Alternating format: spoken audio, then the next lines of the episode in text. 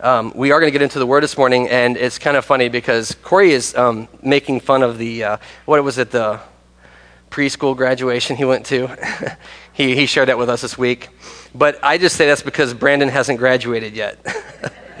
because I bet you you all have invitations to Brandon's preschool graduation party when it all comes down to it. So we were actually this week uh, with the graduations and things that are happening around town. Um, it's, it's, kind of the season, and you know, praise God for the weather, right? I mean, it just turned like that, and how awesome is today. Like if you didn't come out of your house this morning and just thank God for the day that He made for us to live into, I, I don't know. I mean, I'd love to talk to you about that because I came out and was just like, like instant, grat- instant gratitude to God for what a glorious day He has given us. And uh, man, the grass is growing like crazy, right? We got all that rain and now the sun, and it's just it's just nuts. Like it's beautiful out there. So praise God for the day that we've had, and we've had a few parties already, graduation parties and things like that. And um, this morning, as we get into the Word, something kind of came to mind about uh, what we're going to talk about. And it was actually Brandon I wanted to talk about for a minute this morning. I was at a barbecue, and uh, Brandon was uh, laying over on a, um, on a little towel or a little uh, blanket on the ground. And, you know, he's being cute because that's his full time job. If you haven't seen him around here this morning, I think he's got a uh, tough cookie bib on today. Uh, so he, he's just, his full time job is to be cute. And as he's being cute, he begins to grab one person's attention and another person's attention until he ends up completely enshrined or encircled in faces, young and old alike. And what's really funny was some of the kids, one was Kylan uh, Lay, some of you know her. She was down there and she was just like oohing and ahhing in his face, and he's smiling and cooing back. And, and there's this moment, and they're, the children are kind of patting him on the head, and then the other older children who are like, you know, like 10, 11 are patting the three and four year olds on the head, and the parents are kind of patting those guys on the head. And it was just kind of this focus that had happened spontaneously at the barbecue. And I thought, uh, man, Brandon sure is selfish. no, you know what I mean? I'm kidding. But you know, there's a time, I mean, babies are, are so, like, he just lays there and kicks his legs and screams. He's getting really good at screaming, and he's screaming and kicking his legs, and everything that he wants or needs, people bring to him and serve him and give him. And, and it's, Brandon, it's about you, and we hold him, and we coddle him. And Carrie me about the five S's last night. And, you know, we, we do all these things where we're trying to take care of this very selfish small person. And I say that only because of this. You, our goal as parents is to raise children who can walk and talk, right? And we work very hard on that, and they work very hard on that. And, and then we raise children who are going to be educated and, and learn more about the world that they're in and more about life and how it works. And uh, we bring them to church every Sunday, and we, we pray that God would move in their hearts, that they would know that the God who made them loves them, and that He's revealed Himself in Jesus Christ, the Savior. And we pray that our kids would have a passion for Jesus that would humble us as parents, that would challenge us as believers in Christ ourselves. And, and we pray all these things, and the prayer eventually ends up in this reality of a discipleship in Jesus that looks very different than someone who is completely self focused. And so, uh, as much as we encourage, uh, we, we kind of uh, ooh and ah over babies, and there's a time for that in life for sure. Um, there's a time for maturity and a time for growing and, and a time that we stop looking at ourselves and start looking toward others. And that's actually what I think that the Word is going to share uh, with us this morning as we get into it today. It reminds me of the uh, warm up. I don't know why this came to mind for me, but it did. You know, the, uh, the guy, I don't know if you sing in the shower, I sing in the shower, and unless you stay right by me, that's probably the only place anyone hears me sing, you know. And but it reminds me of the, the me, me, me, me, me. And it turns more into a you, you, you, you, you. You know what I'm saying? Like, you learn that it's a different song you sing as a follower in Jesus. It, it, it life changes. And sometimes it, it, feels weird because you think, well, where is the, where is the attention and where is the focus and, and who loves me and how is that happening? But the truth is that you're actually becoming a disciple of Jesus when you see that in your life. And that's what we find in the, in the Word today. We're going to pick up where we left off, and I'm going to invite you in a moment to, to turn with me um, there. But I wanted to just kind of remind you that, that we, we picked up on this idea last time of laying down our lives for our brothers, right? And it says um, that, that that is exactly what Jesus did for us. And that, therefore, is what we're called to do for one another laying down our lives for others. Like literally putting it down, leaving it there, giving it up, which is a very, very hard thing to do. But it actually and what we're going to read this morning in the Word is that it's the mark of a disciple to do it, to go from being selfish to selfless. And uh, I don't stand here as one who said I've made that journey fully, but I believe God is calling me to that, and I believe He's calling all of us to that in some way in our lives to stop being selfish and start being selfless. So I'm going to invite you in a moment to open the Word, but as we do, I'm going to invite you to pray with me this morning that God would reveal Himself to us. Father God, we come into your house today to sing praises to your name. We pray, Lord, that that's a blessing to your ears. We, we come this morning to give thanks for graduates and, and the great accomplishments that they've achieved, that they've achieved in this life that you gave them. We pray, Lord, that all these things are returning to you as glory and as honor. And that's why we bring them to you and, and pray over them in your name. And Lord, today we come in the very same way as those who are continuing our education in you. Those who admit that, you know, in some ways, Lord, in your Son Jesus, we are saved and, and we know that. And we are so gracious, or we're so grateful for that. But in other ways, Lord, we feel like we have so far to go. And uh, your word brings about both encouragement and conviction. And so today, Lord, we pray that you would be real to us that you would manifest not in uh, some public way, but manifest in our hearts, Lord, today. That we could be drawn ever closer to you and nearer to your gospel that is saving us. Lord, we give you this time. We pray you would open the word to our minds and open our minds to your word. Give us soft hearts and spirits that are in unison with you. We love you and we thank you. We trust you with everything our children, our lives. Pray these things in the mighty name of Jesus, who is saving us. Amen. So I'm going to ask you to turn, if you would, to the book of First John. That's what we've been working for a while now, right? And uh, it's First John 3.17 today. Someone this morning uh, came up to me and thought we were already in chapter 4. We're, we're going to get there, I promise. But um, this morning we're going to pick up where we left off. And I'll remind you as you're turning there that this is the last thing we heard in, in 1 John was this. This is how we know what love is that Jesus Christ laid down his life for us. And the word says this John says, and therefore we ought to lay our lives down for our brethren, right? So we lay our lives down for one another like Jesus did. And so we're going to pick up in verse 17, page 845. If you didn't bring a Bible, we have them on the end of the seats. We'd love for you to be following along in that and reading the word for yourself. 817, this is what it turns into, and this is going to be a hard teaching, I would say. This is what the word says. If anyone has material possessions and sees his brother in need but has no pity on him, how can the love of God be in him? Dear children, let us not love with words or tongue, but with actions and in truth, right? And we were just talking this morning, Corey's talking about how when you graduate and you begin to have your own income and you start to have responsibility, listen to what the word says. If any of you, listen to what it says, has material possessions and sees a brother in need but has no pity, how can the love of God be in you, right? And so eh, this is the truth of where we live our lives every day. That we find ourselves in a world where there are a lot of needs and I don't know if you're like me, but we have some possessions. And this word then speaks right to us and where we are.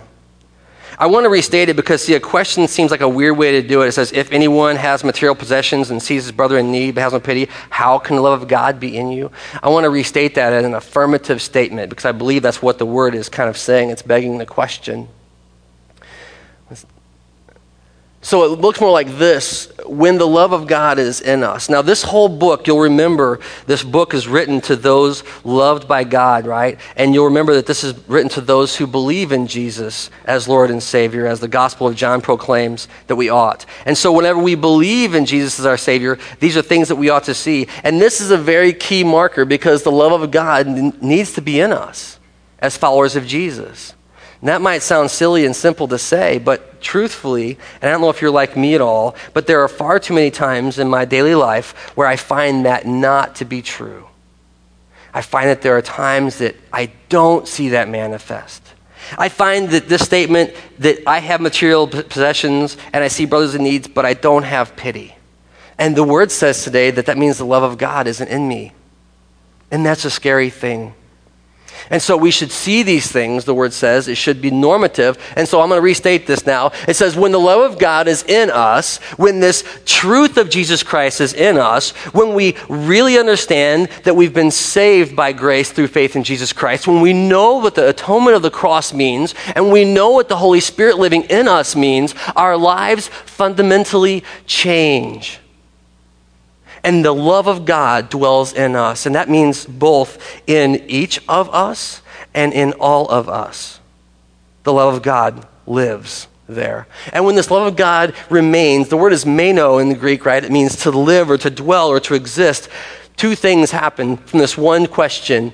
We will begin to see the needs of others. And I want to say that, that some of us, you know, we do see it and um, if you don't, I would encourage you to pray about that because I believe that when God moves in your heart and your life, He will give you eyes to see and ears to hear the work of His kingdom. Does that make sense? And so, what that means is there will be times, and I have these, and I'm sure you do too, where God will reveal something to you. You will be disobedient in the opportunity, and it will pass, and you will repent. And I believe that that's part of the normative discipleship. That's what it looks like to learn. You learn, you know, uh, I've heard it said before that you learn more from failure than success. That doesn't mean we go on failing forever, but it means when I realize that that was God saying that to me, revealing something to me, seeing the need of another person, when that was God speaking and I did not obey, I repent, and the next time God speaks, I obey. And that's the goal that we have in discipleship that we get closer and closer to continually living out and acting on the will of God. We say these words like on a graduation Sunday God has a plan for you. I hope that you grow in Him. I hope you listen to Him. But how many of us, if we're honest, when we sat down with our college, our college counselor or we sat down with our Army recruiter, did we even ask God a question about it? Is this what you want from me? So many of us are just busy making our own plans at that time of our lives. But this is what it looks like that we begin to see there's something bigger happening. And we begin to know that God does have a plan for us. I also want to say on, on this one point, even though it can feel horrible because you see the needs you know, people, our, our whole culture in our, in our country kind of um, builds resistance in us towards compassion. If you watch the nightly news, they come one after the other after the other tragedy, need, tragedy, need, tragedy, need. And you can get cynical and overwhelmed and feel like I can't do anything.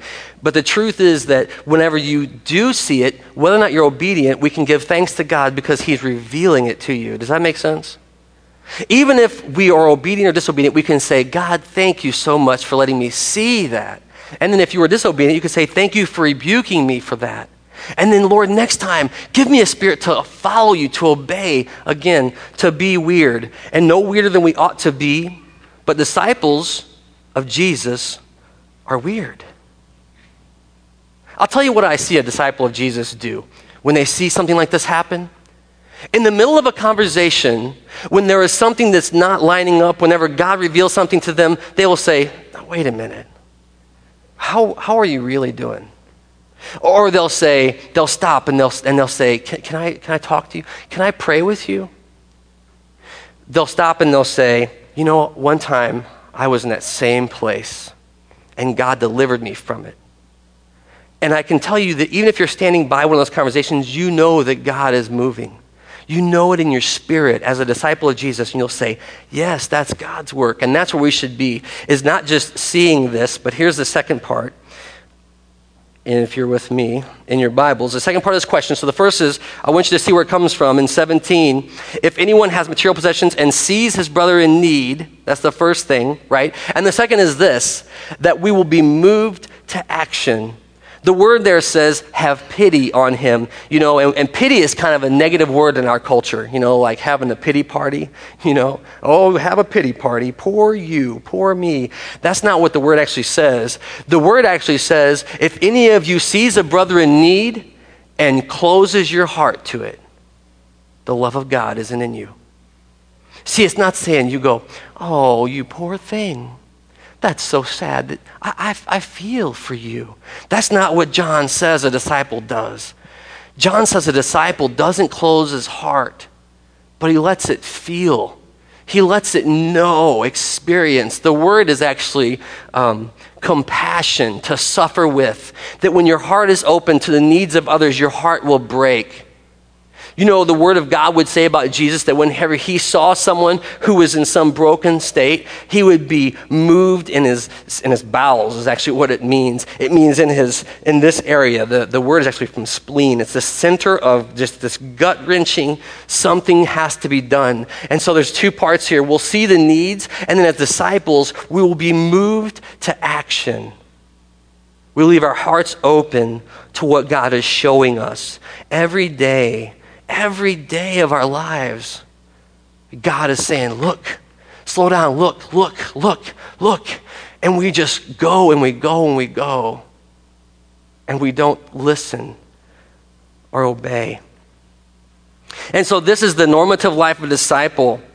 That you would, when you have the love of God, you will see needs and your heart will be broken and it will hurt and you will want to do something about it. And that is a gift from God Himself. So we, we have this um, truth, and this is about material needs, by the way. So I want to start there. You know, we can we can give things, but I want to show you something, and I'm not going to actually have you turn there. I'm going to pull it up on the screen. But it's written in the book of James, right? Now James, you'll remember, is the brother of Jesus, the half brother of Jesus, as it were, and he was raised with Jesus in the house. And James himself didn't become a believer in Jesus until after Jesus died and was raised from the dead. So he was there, you know. So if you're if you're kind of uncertain about Jesus, where you are in your, your life right now, the kid who was raised in the bed next to him was unsure about this Jesus guy until he was raised from the dead. And at that point, in the heart of James, a miracle happened. And he gave in to the truth that this Jesus wasn't just his brother or his half brother or the annoying kid who could do everything right, but he was the Son of God. And so James wrote a great little book, and many of you have read it. I know we studied it here at Family Bible before. And, and he talks about the practical nature of the faith. But I want to read one little excerpt from you from the second chapter, uh, the verses 15 and 16. This is what it says. James, the brother of Jesus, says, Suppose a brother or sister is going without clothes or daily food. Look at the words. And if one of you says to him, Go, I wish you well, keep warm and be fed, but does nothing about this, his, or does nothing about his physical needs, what good are you to him? Right? And there's a whole thing around it I don't want to get into. But the truth is that James says, What good does it do if you see a need and, and, and you feel compelled and then you say some nice words and then, you, and then you just hope for the best? He says, This won't cut it. This isn't what it looks like to be a disciple. James leaves it there. So I want to kind of throw out three things here, and I'm going to say this because it's true for everybody in the room, whether you're graduating today or whether you've been graduated for like 40 years. There are some things that we can give, and I think God asks us to do it. And, and it's not about, I mean, it's, it's in your life, and it's going to be your testimony. We're going to talk in a minute about what that means, right? But the first is material possessions. There are things that God has given us, a blessing that God has given us, but it's not for ourselves, it's for others. And we will certainly be blessed by what God gives us. So you don't have to like feel guilty for what you have. But the truth is that what, what the book of John says today is that we ought to give to others, right? So the first thing you can do is you can give material goods to others. But the second thing that we can give as well is time. And you know, I'm finding it's funny. We talked today. The graduates love to have a little bit of cash in the bucket. You know, I remember graduation was like the coolest thing ever um, because you, you have. Uh, I don't know, you get like, you tear open the envelopes and there's, there's money in them. I know whenever I was graduating, I got in trouble with my parents because uh, I didn't even read the cards. I just shook them, you know, to see what would come out. You know what I mean? Because it's, it's you're broke and it's good and, and it's really cool when people share their material uh, wealth with you. But something even more transformational is sharing your time with someone else. Just sharing your time. It means you stop and you take a minute to have a real conversation instead of the hallway conversation. It might mean you're late for an appointment that you've already made with somebody. It might mean that you need to honor the appointment you made with somebody and you give them the time. But there's something about the presence that is a gift that we can actually be with somebody else, unhurried relationships. And that's something that we can, we can do.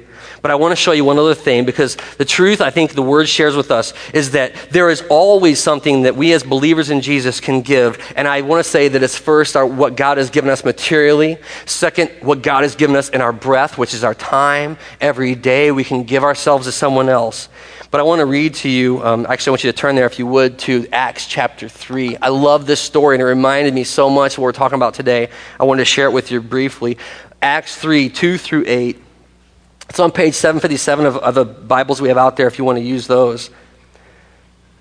I love this story because it's a story of Jesus' disciples. And, and I want to point out before we get right into it that this is right after they decide to put all their stuff in common, which is a crazy concept. And I'm not advocating for this morning, but I think we should think about what that means. Because the disciples put all their stuff in a big pile and then everyone took what they needed out of it, which sounds crazy even then, and it sounds crazy now, but that's what they did. And right after that, I want you to hear the story of Peter and John. Now, this is John, right, the disciple, and, and uh, this is their story.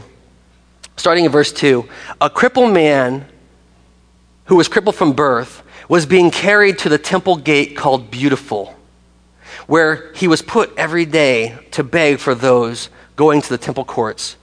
That one sentence is just a setting they didn't literally see him carrying. It wasn't like, you know, Peter and John saw him being carried. Every day they knew when they went to worship that this guy was sitting out on the curb asking the nice, you know, faithful Jews to give him something.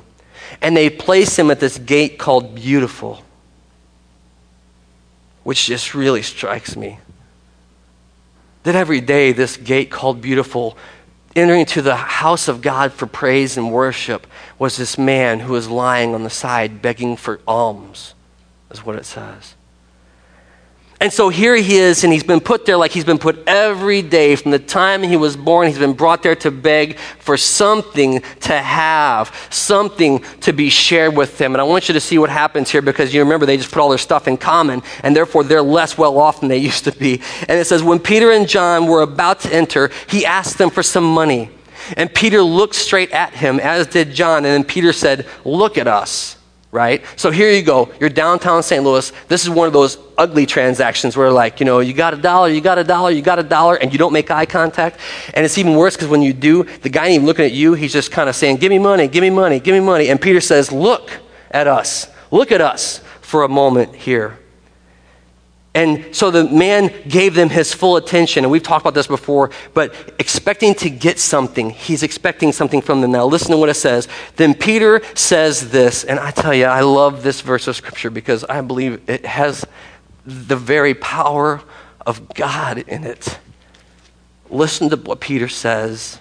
He says, Silver or gold I do not have, but what I do have, I will give to you. And then he says to this man, In the name of Jesus Christ of Nazareth, walk. And then picking the man up by his right hand, he helped him to his feet, and instantly his feet and ankles that were, that were damaged from birth were healed. And he jumped up and began to walk.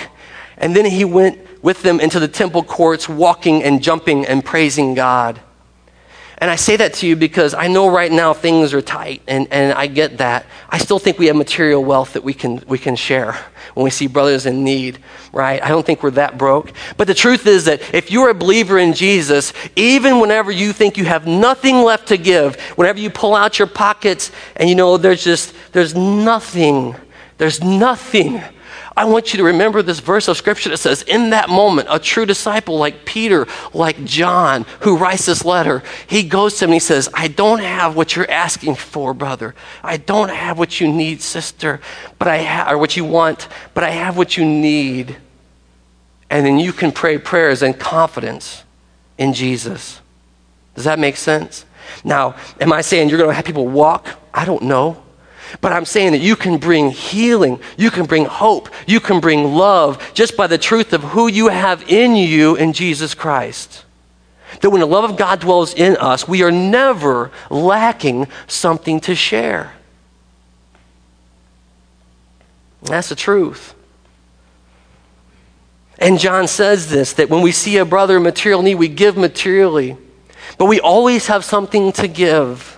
We always have something to give. And I say that because I want to uh, kind of um, put you on the hook if you've been saying, yeah, but I'm as broke as everybody. Great. You have Jesus in your life.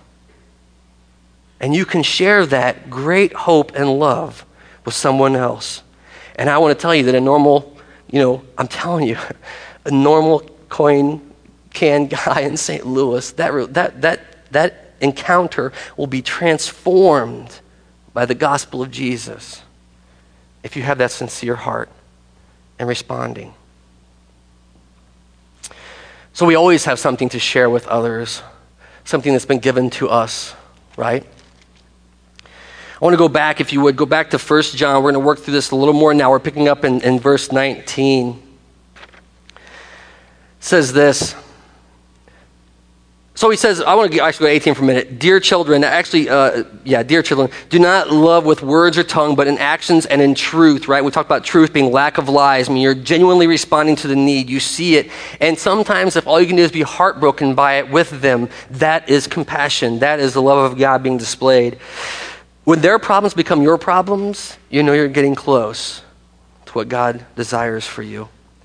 This then is how we know that we belong to the truth. Now, listen to what it says and the word and our hearts, I mean, um, are at rest in his presence when our hearts condemn us, right? And so when we love someone else, this is how that we know we belong to the truth you know, if, and I know that some of you feel that way. I know some of you feel like, oh, I'm just, it's exhausting because everyone is sharing their burdens and I don't know what to do. And, and you kind of feel heartbroken that that's the work of God. And you know that you are seeing things. We always say, God, break our heart for what breaks yours. We sing those songs sometimes.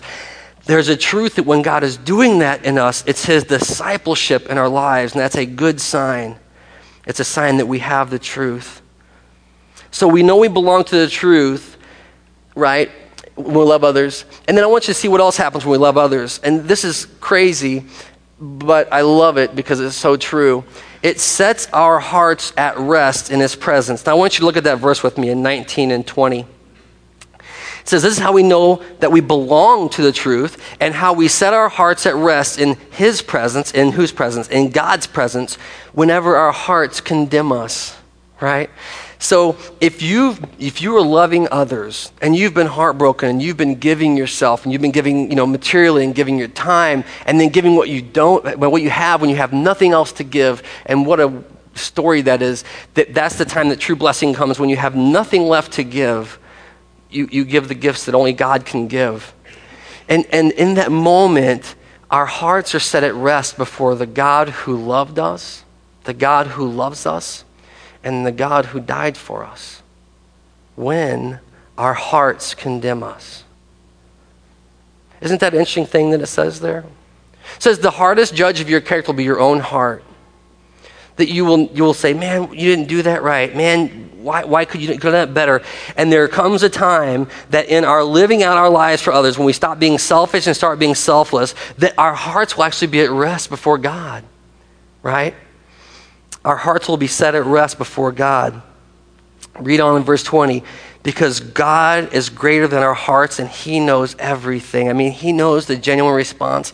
And that means even when you're there and, you know, you're, you're praying that prayer and you go, Lord, I know I was disobedient in that way and, and, and, and I don't know why I didn't do it right. And He goes, It's okay. It's okay. I'm making you like me. It's okay. And you can set your heart at rest and even yourself when you accuse yourself God says, No, no, no, no, no. This is mine. This is my child. This is my work. And so then we can learn and grow in our discipleship in Jesus. And we can become more and more like his son and our Savior who was willing to lay down everything for us. It says that God is greater than our hearts. Isn't that crazy? We think that the best thing we can do is say, Lord, I love you so much.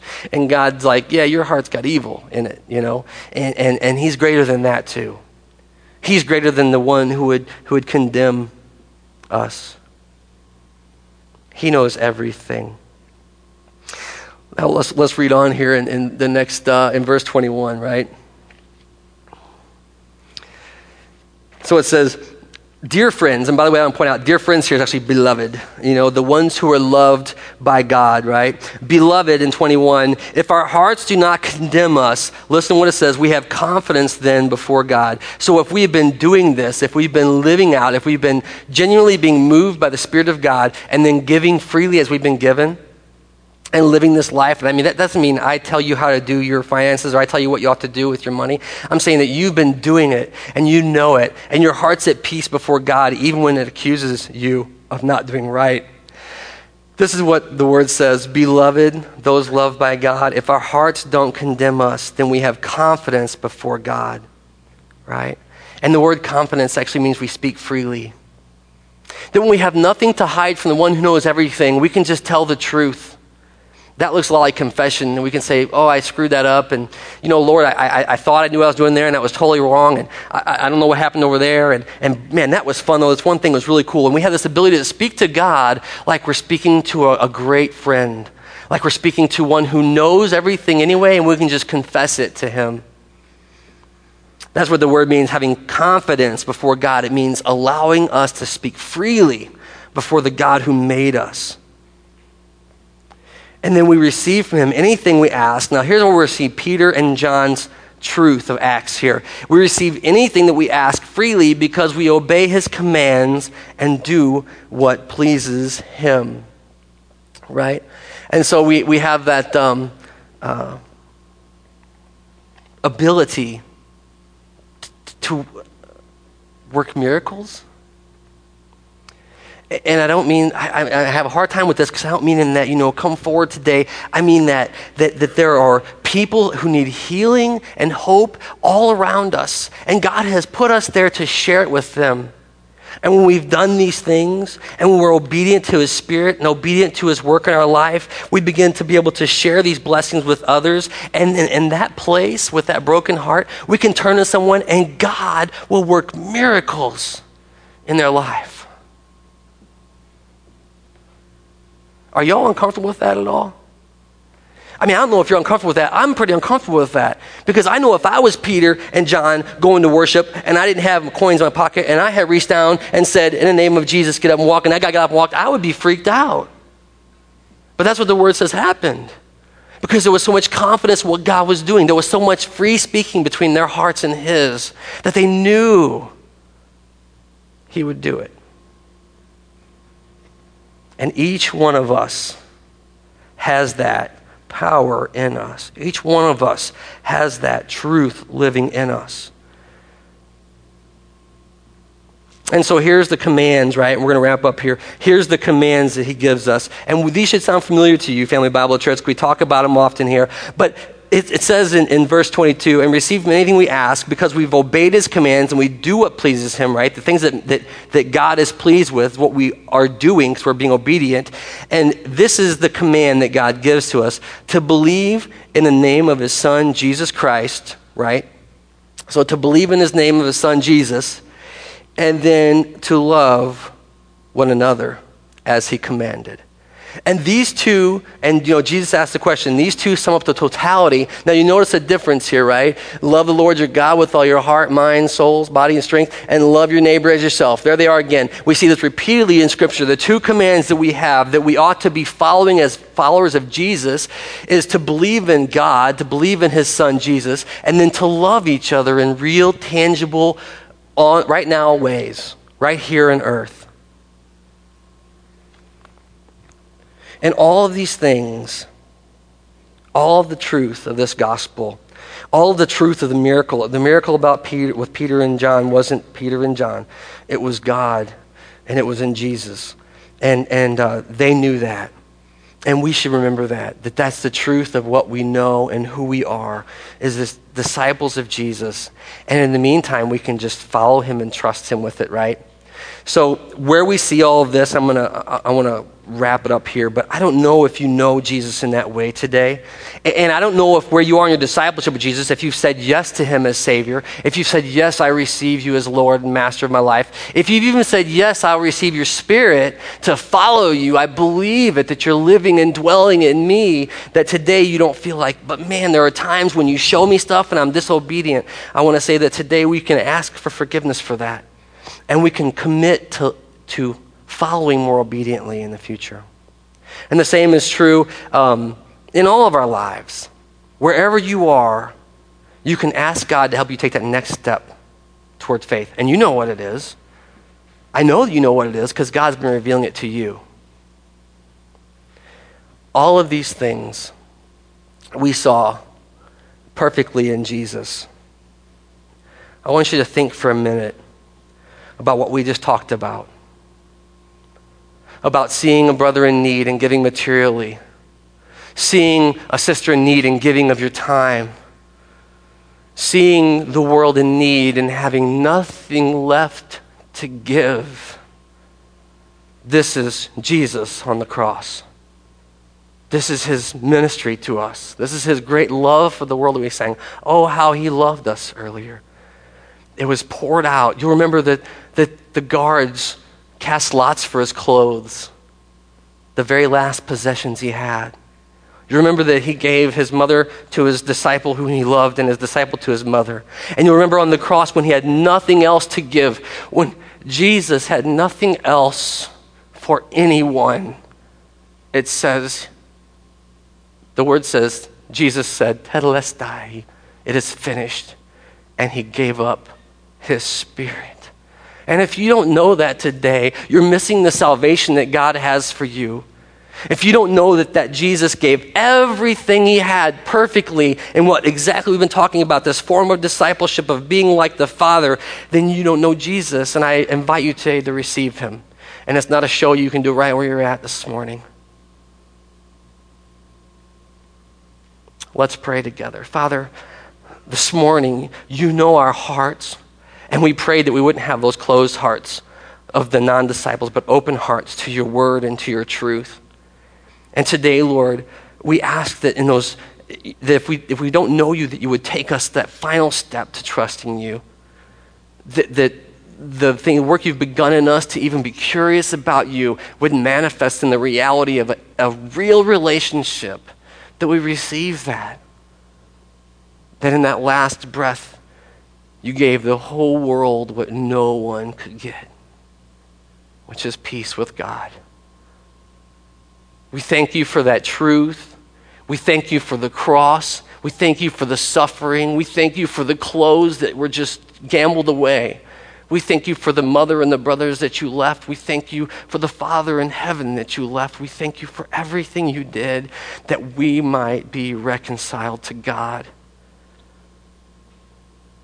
And then, Lord, in our lives, if, if we received you and we know you and we felt your spirit working in us and we've seen the evidences as, as John has laid out in this book to us in our life, we pray that we would know it more fully.